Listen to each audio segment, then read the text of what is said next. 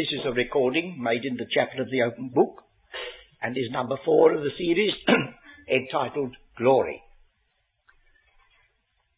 We associate glory with the blessed hope that we have. We associate glory with the throne of God and all the heavenly host. What we want to do this evening is to follow the line of the Apostle Paul and the first references he makes to glory in the epistle to the Romans. Now, without looking at the book, to what does that refer? Romans, we immediately think of the great epistle that deals with justification by faith. And arising out of the very emphasis upon justification by faith comes the first reference to glory, which has to do with creation. So should we just follow the lead of the apostle and see what lessons we may learn from this first chapter of Romans. He says in verse 16, For I am not ashamed of the gospel of Christ, for it is the power of God unto salvation to every one that believeth, to the Jew first, and also to the Greek. For therein is the righteousness of God revealed from faith to faith, as it is written, the just shall live by faith. And immediately following that, connecting it with the logical connection for, he says, for the wrath of God is revealed from heaven. Now you could understand, perhaps immediately, that the wrath of God was revealed from heaven against all those who were sinners, unrepentant. But he says the wrath of God is revealed from heaven against all ungodliness and unrighteousness of men who hold the truth in unrighteousness, because that which may be known of God is manifest in them, for God hath showed it unto them. We are gradually being turned to the evidence that creation is intended to give concerning the person of God, his character, and how we should act. I think we had a verse in the hymn the voice that rolls the stars along speaks all the promises. When God would convince Abraham of the marvel of his faith and God's acceptance of him, he told him to look at the stars. Can you count their number? So shall thy seed be.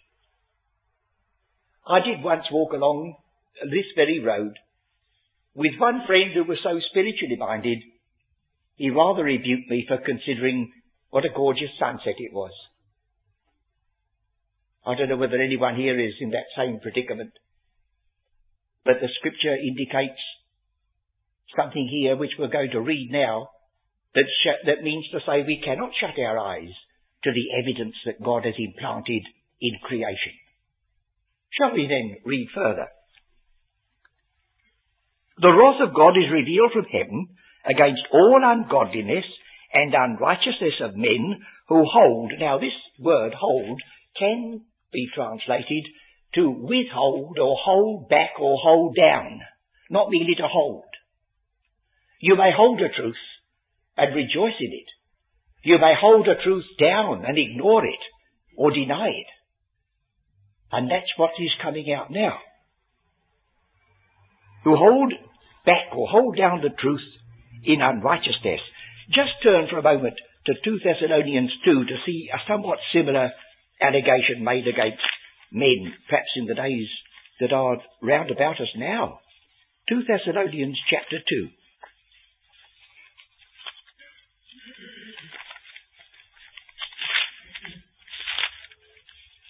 It says, verse um, Verse 8 of chapter 2. And then shall that wicked one be revealed, whom the Lord shall consume with the spirit of his mouth, and shall destroy with the brightness of his coming, even him whose coming is after the working of Satan, with all power, and signs, and lying wonders, and with all deceivableness of unrighteousness in them that perish, because they receive not the love of the truth that they might be saved. They received not the love of the truth that they might be saved. And then as a reaction. And for this cause, God shall send them strong delusion that they should believe a lie. That's strong again, isn't it? So will you come back to Romans 1? Verse 19, because that which may be known of God, it doesn't say the whole being of God is manifested by creation. That would be equally wrong to say. Because the highest, the highest exhibition of the character and person of God is the person of the Lord Jesus Christ. And so far as we know God through Him, we're conscious that there's an infinity beyond that awaits us in the glory. But it says, that which may be known of God is manifest in them. And here's the simple answer and simple reason. How did they find it out? They didn't. They didn't. For God has showed it unto them. God hath showed it unto them. Let's go on a bit further before we stop. For the invisible things of him from the creation of the world are clearly seen, being understood by the things that are made, even as eternal power and Godhead, so that they are without excuse. Have you thought that the world, not merely in the Christian world, but the world before Christ, are without excuse with regard to God? Because they're surrounded everywhere by evidences of a creator. What an insidious thing science can be when it begins to make men who ought to know better consider that there is no creator, that things just happened. That doesn't sound very scientific, does it? I remember they used to speak about Topsy. She never was born. She never had no mother. She just came. Well, that was a little slave girl. And these are not much better off in their mentality. The very men who deny the Creator are themselves a wonderful creation. There are things going on in their bodies that they themselves don't fully understand and without which they couldn't live and without which they couldn't abuse the very minds that God has given them. Again, let's pick, pick it up again. The invisible things of Him from the creation of the world are clearly seen, being understood by the things that are made, even His eternal power and Godhead, so that they are without excuse. Because that when they knew God, there is the next challenge. Right from the beginning, men knew God. We'll come back to that again and read on. They glorified him not as God. You see, it's one thing to know intellectually there must be a God. That's the end of it. But what about this glory word that is the key of our studies just now? Anyone who's got the remotest conception of what you mean when you speak of God, the Creator, should be overwhelmed with the wonder of creation. And wonder is the first step to glorifying Him. So, for the invisible things of Him from the creation of the world are clearly seen. Because that when they knew God, they glorified Him not as God. Neither were thankful. Neither were thankful. I wonder how many times we thank God for the rising of the sun and for the descending of the rain and for the harvest that's gathered, except we go to a church where they're all decorated up. You see, these things are searching words, friends, for all of us to consider. Not merely think about these other people. Neither were thankful, but became vain in their imaginations, and their foolish heart was darkened professing themselves to be wise, they became fools. But they were professing themselves to be wise. They were not savages. One of the things to disabuse your mind immediately is that right back in the early days of mankind, they were a lot of savages. And they gradually evolved into the upright beings like you and me. But what about Adam? What about the first man? He talked with God. God brought before him the animals over which he had dominion and he gave them intelligent names. He was turned out of the garden, he sinned, but he lived 900 odd years. And you can't tell me that both his children and their children and the others who gradually grew up all the way round for 900 years never went to Adam and asked him questions about the creation and about the Creator and about the garden that he had and lost? You can't think they were such fools as that, can you? They were not savages. Here's the terrible point. They became savages. Not that they were. We think about these early days as a lot of uh, people almost naked, dwelling in jungles and like whatnot. That isn't true. They took to themselves the idea that they were the wise ones, professing themselves to be wise. And they fell into the same trap that was set in the Garden of Eden. When she saw it was good for food and would make one wise, it was. Here it is. Here it is today. Professing themselves to be wise without the wisdom of God is only leading in this direction. Think of the challenge in 1 Corinthians chapter 1. Writing to Corinth, in Greece, the home of philosophy and wisdom, he said, the wisdom of man never will lead you to God. The foolishness of God is wiser than man. And the wisdom of God is manifested in Jesus Christ and Him crucified, which to you is a stumbling block. So there are searching thoughts here for us, after this meeting is over, to ponder. Their foolish heart was darkened. Professing themselves to be wise, they became fools and changed the glory of the uncorruptible God into an image made like a corruptible man, birds, four-footed beasts, creeping things. Here's another thing. The image of God. Do you remember the creation, the, the words of the Creator? Let us make man in our image after our likeness. Perhaps a truer rendering is, let us make man in the likeness of our image. Who is the image of God in the scriptures? Christ. Adam was made in the likeness of Christ. And he was given dominion. A limited one. Dominion over the animals, the, the whole world here. But in Psalm 8, when it says, Thou hast given him dominion over this, the Apostle Paul says, You see, that's the secret of Christ.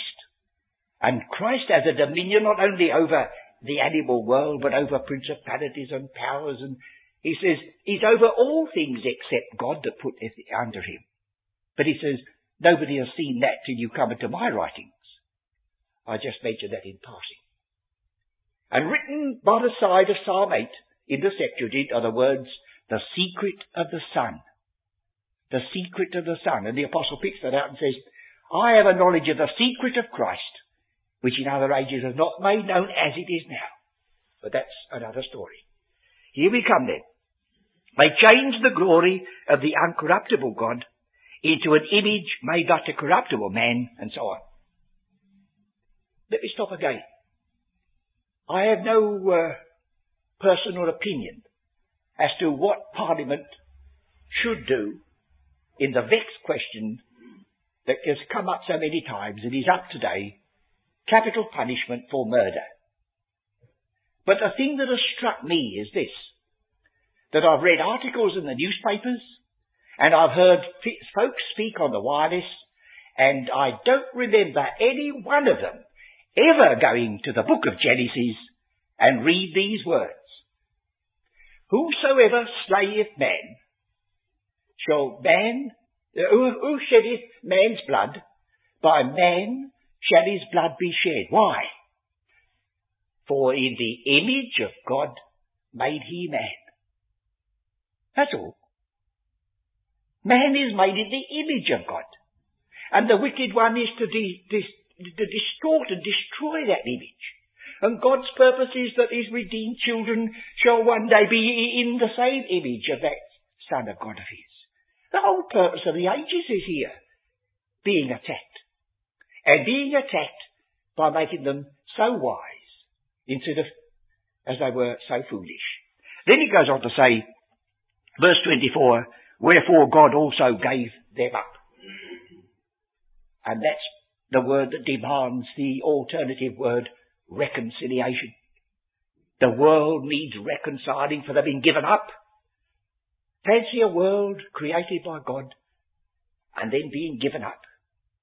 And what was the result? Look at it. Uncleanness, dishonoring themselves. Verse 25, they changed or exchanged the truth of God for a lie. The first lie spoken in Genesis 3 is now being expressed again from another point of view, but they exchanged the truth of God for a lie and worshipped and served the creature more than the Creator who is blessed forever.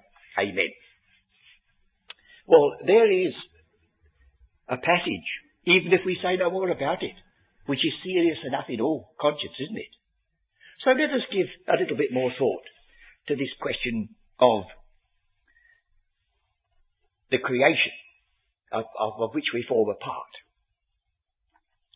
You remember in the book of Job?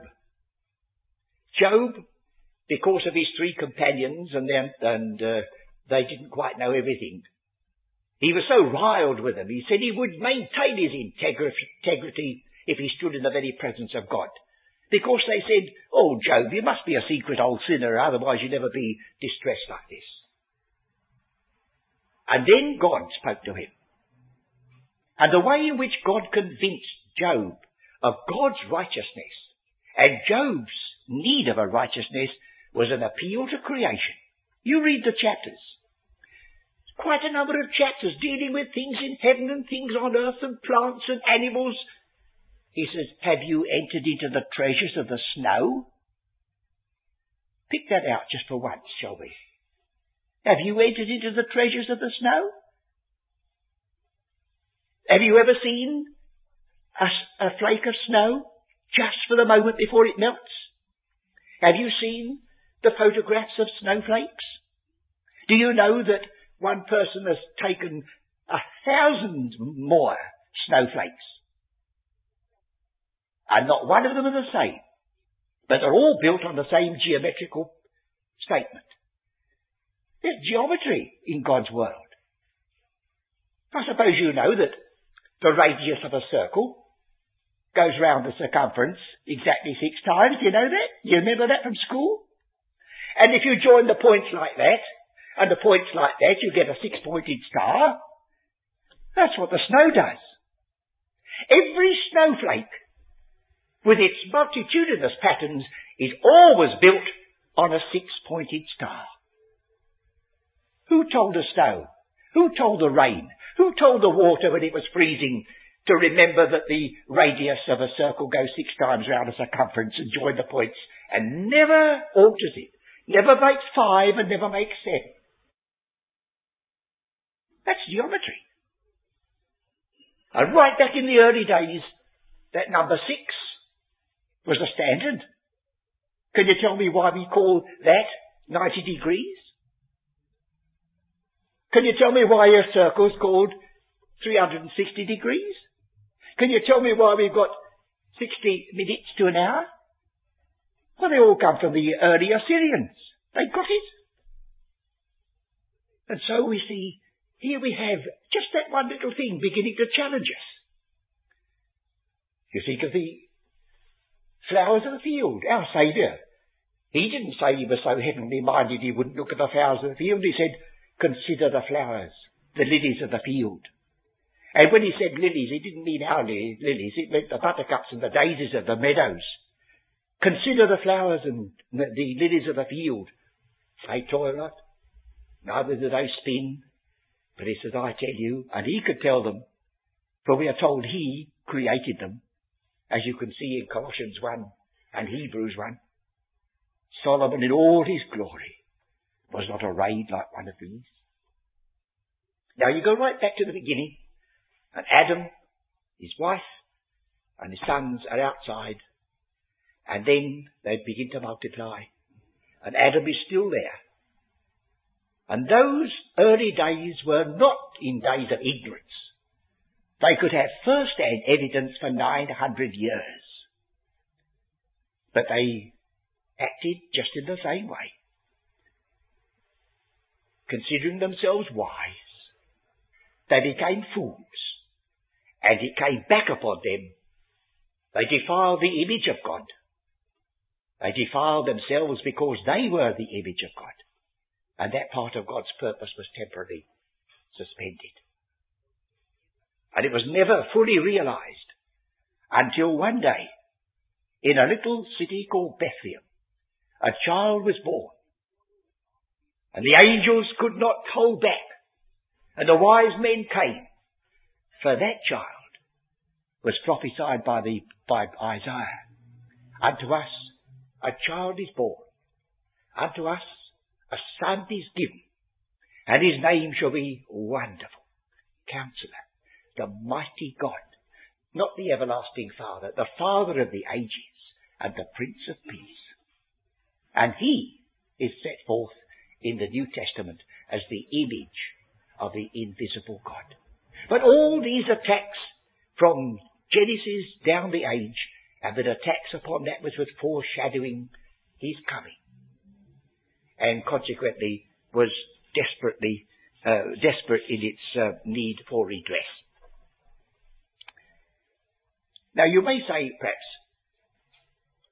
I'm not so sure about this emphasis upon creation.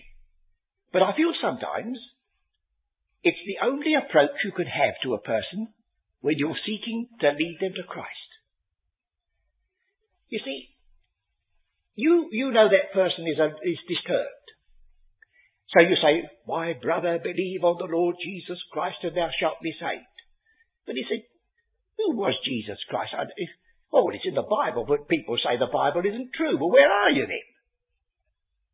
Let's take a leaf out of the book of the Apostle Paul, shall we? Which I'm not very wrong, I don't think, do you? Turn to the Acts of the Apostles, the 14th chapter. The 14th chapter. And verses 6 and 7.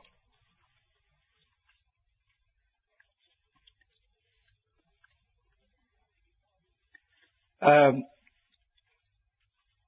they preach the gospel. Then he goes on to say about this man at Lystra. And then it says, um, those people who saw the miracle, verse 12, they call Barnabas Jupiter and Paul Mercurius because Paul was the chief speaker.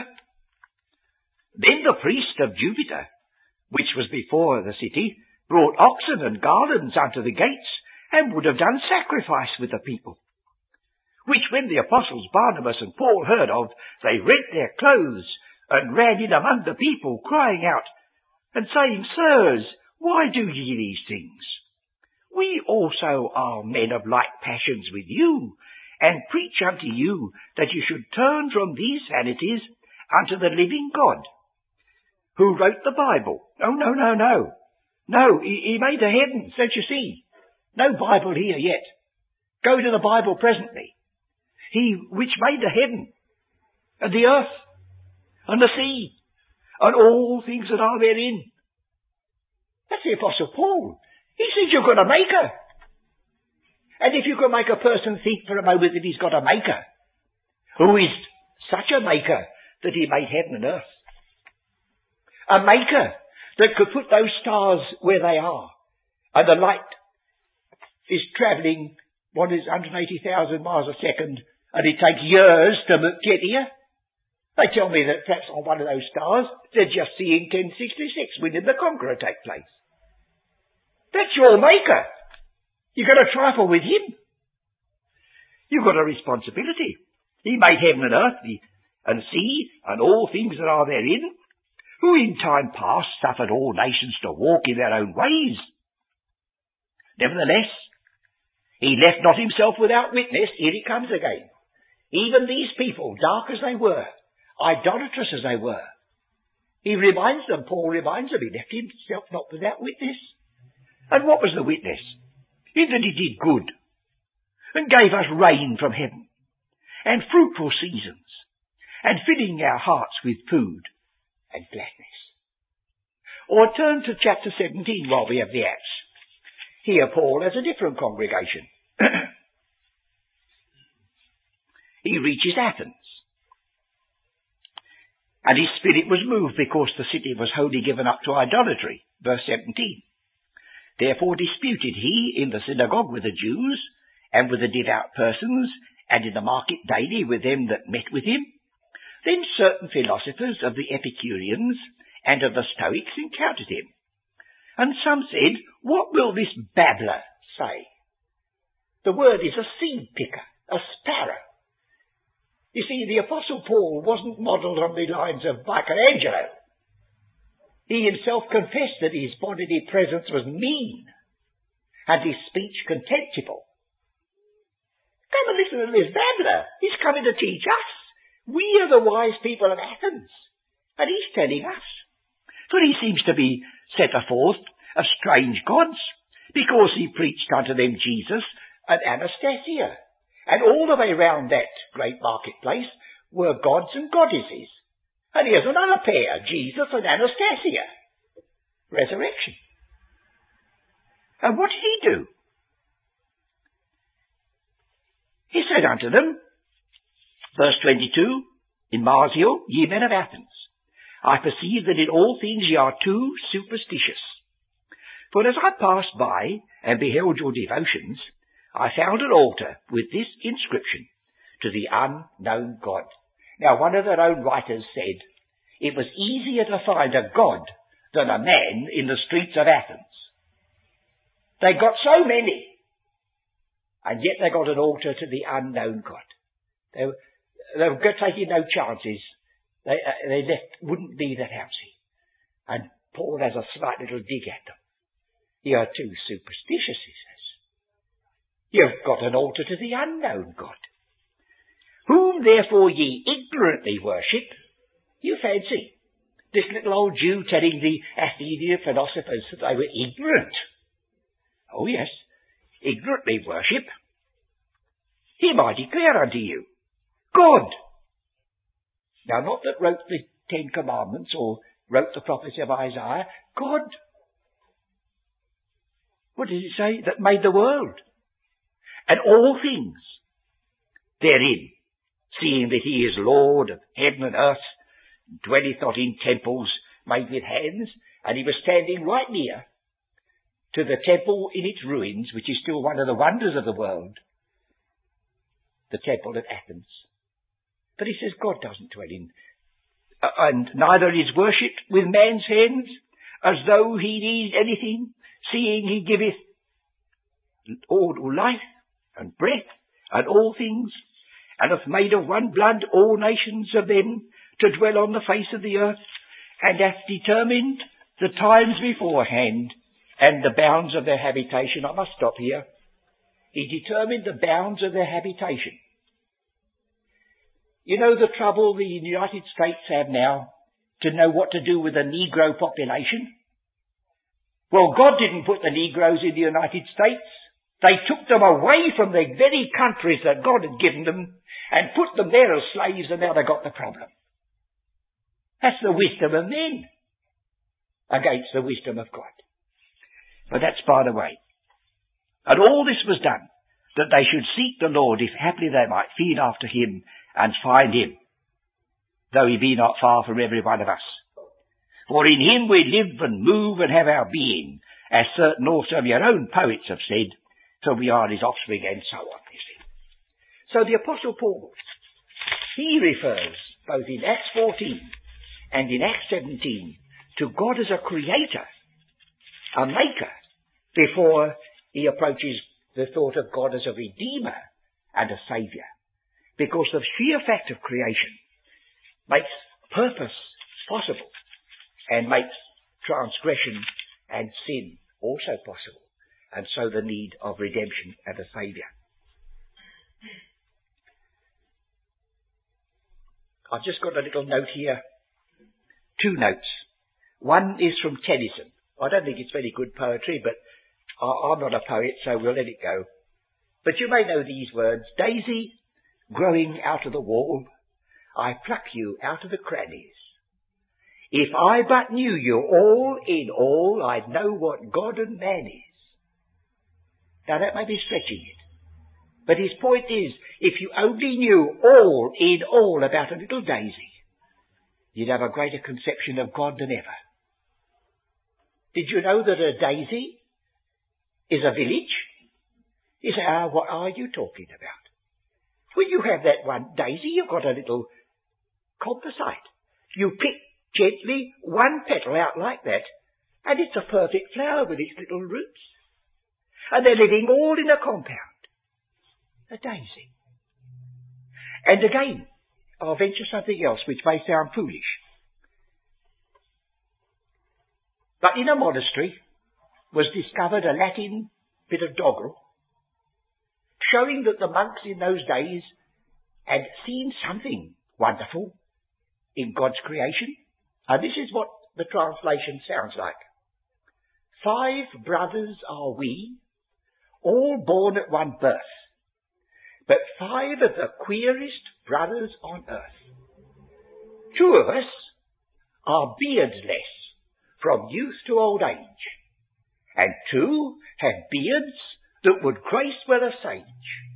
But strangest of all the, this peculiar race, one has a beard on one side of his face. Do you know what they were talking about?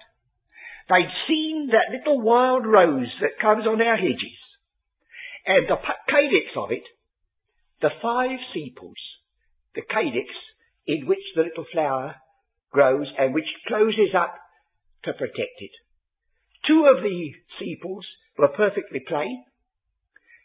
Two had a lot of beards, as he called it, and one had got beards on one side and plain the other.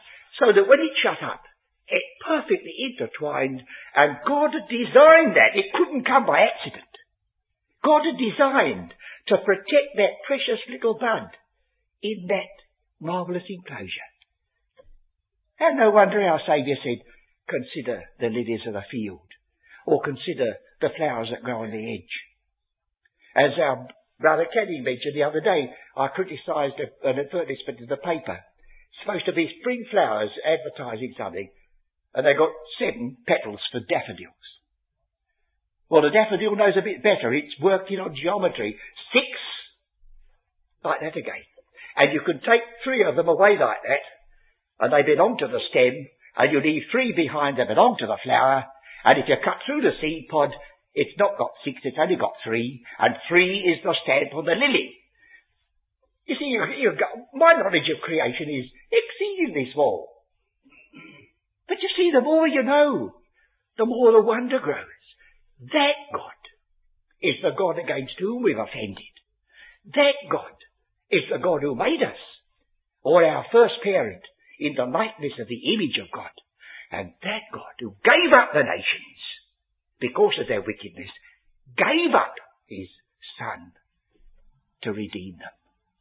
And so we get the reconciliation of a world that's been set aside by God, brought back again, not through the first Adam, who was of the earth, earthy, but through him who is the second man of the last Adam, and who is the one to whom is ascribed creation, as I said before, in those majestic words of Colossians 1 or in Hebrews chapter 1. Let's just run over what we've got now before us in these statements in the first chapter about the responsibility of these nations that were inexcusable. Romans 1. What be, what may be known, we've asked, we've mentioned. There's no idea that you could get a complete system of theology by studying flowers. But the more you ponder the flowers, the more you marvel that on those little delicate things that are here today and gone tomorrow, there is so much love and so much marvel with regard to their construction. Been manifest to them. Manifest to them. For God has showed it to them. Now, we don't, we don't mean to say that God individually and personally, but through the instrument of his mouthpieces, because Adam must have spoken, and there were others in those days before the flood came and we get a new world under Noah, he showed it unto them. It was pointed out to them. And the invisible things of God could be clearly seen. And again, they understood by the things that were made so that he is God, the just God, the merciful God, the God of love, saying, So that thou without excuse. Now that's staggering, isn't it? That those early days, right back from Adam to Noah, those early days, they had every opportunity of realizing God as their creator. And they held down the truth in ungodliness until that false wisdom which puffed men up led to the flood to blot them out and start again in the days of Noah. I've just got one or two other further little odds and ends here that I will mention. Mr. Gallatley, will you open my case? I ought to have brought it up with me, but I didn't. There's a little black box there. Thank you. On one occasion I was speaking to someone who was very keen on the theory that man has descended from the apes. And uh, I said, you know, now I'm looking at you, I really begin to think it might be so. And he was offended. Instead of saying, well, there you are, you're bolstering up my theory, he was upset. Well, look, I don't go to the zoo, friends, to see what my ancestors look like. You can have a look at one of them here if you like. That goes back I don't know how long. That's one of my ancestors. But he's still a man anyhow. And as far as you go back, there's no idea of this gradual change. You think of the things that are going to happen if evolution is to be accepted as true. I understand that a reptile has cold blood and a three-chamber heart.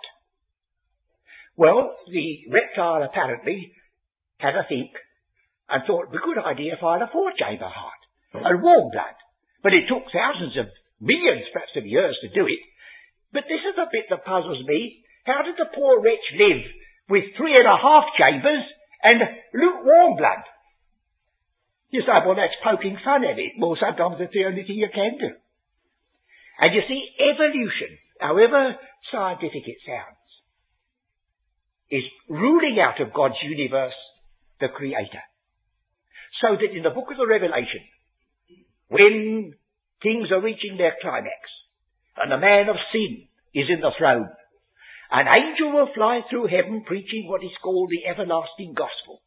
And there isn't a single word in it about Christ, or about salvation, or about redemption, or about the forgiveness of sins, it says, worship him who created heaven and earth and the sea and the fountains of waters. In that day, which is closing in on us, a man who dares to believe that God is a creator is a saved man. And the rest of the world, under the dominion of the wicked one, would have swallowed the lie. And there's no excuse for them either. Oh, friends, these are solemn thoughts, aren't they? And I've done a little, only a little, to suggest to you the wonder of it. I just ask you about these little geometrical things again. Do you know the shape of a salt grain? No. Do you know the shape of a sugar grain? No. Do you know the shape of an alum grain? You do? An alum grain is a four, is the, just the 60 degree a salt grain is a perfect cube. The sugar grain is a flat, like an acid tablet with a beveled edge there the beveled edge there. It never alters. The sugar doesn't sometimes say, I'll be like salt. No, perfect. And I saw once, as a boy, that which struck me as a miracle. At school. They had a solution of some mineral, I don't know quite what it was, they splashed it on the glass and put it into the magic lantern, which was, of course, very hot. And as the heat reached that glass, you saw on the sheet a miracle. Little tiny fragments all lining up and making a perfect geometrical pattern. A miracle in front of your eyes. You can't explain it otherwise. There's God working along the lines that we have to swat up by Euclid and all these other things And they're doing it every day in your bodies and outside your bodies. Every day. So here we have the first way in which the apostle has introduced the word glory in the epistle to the Romans. And I have a feeling that most of us, I include myself, would never quite have thought that the first occurrence of glory in such an epistle as Romans would have been dealing with the evidences of creation. So I leave it with you and pray that as we proceed with the studies on this particular line, we shall learn other things that perhaps occasionally we may say, well, I never saw that before. Well, that's the benefit of coming to little meetings like this so that we can help one another.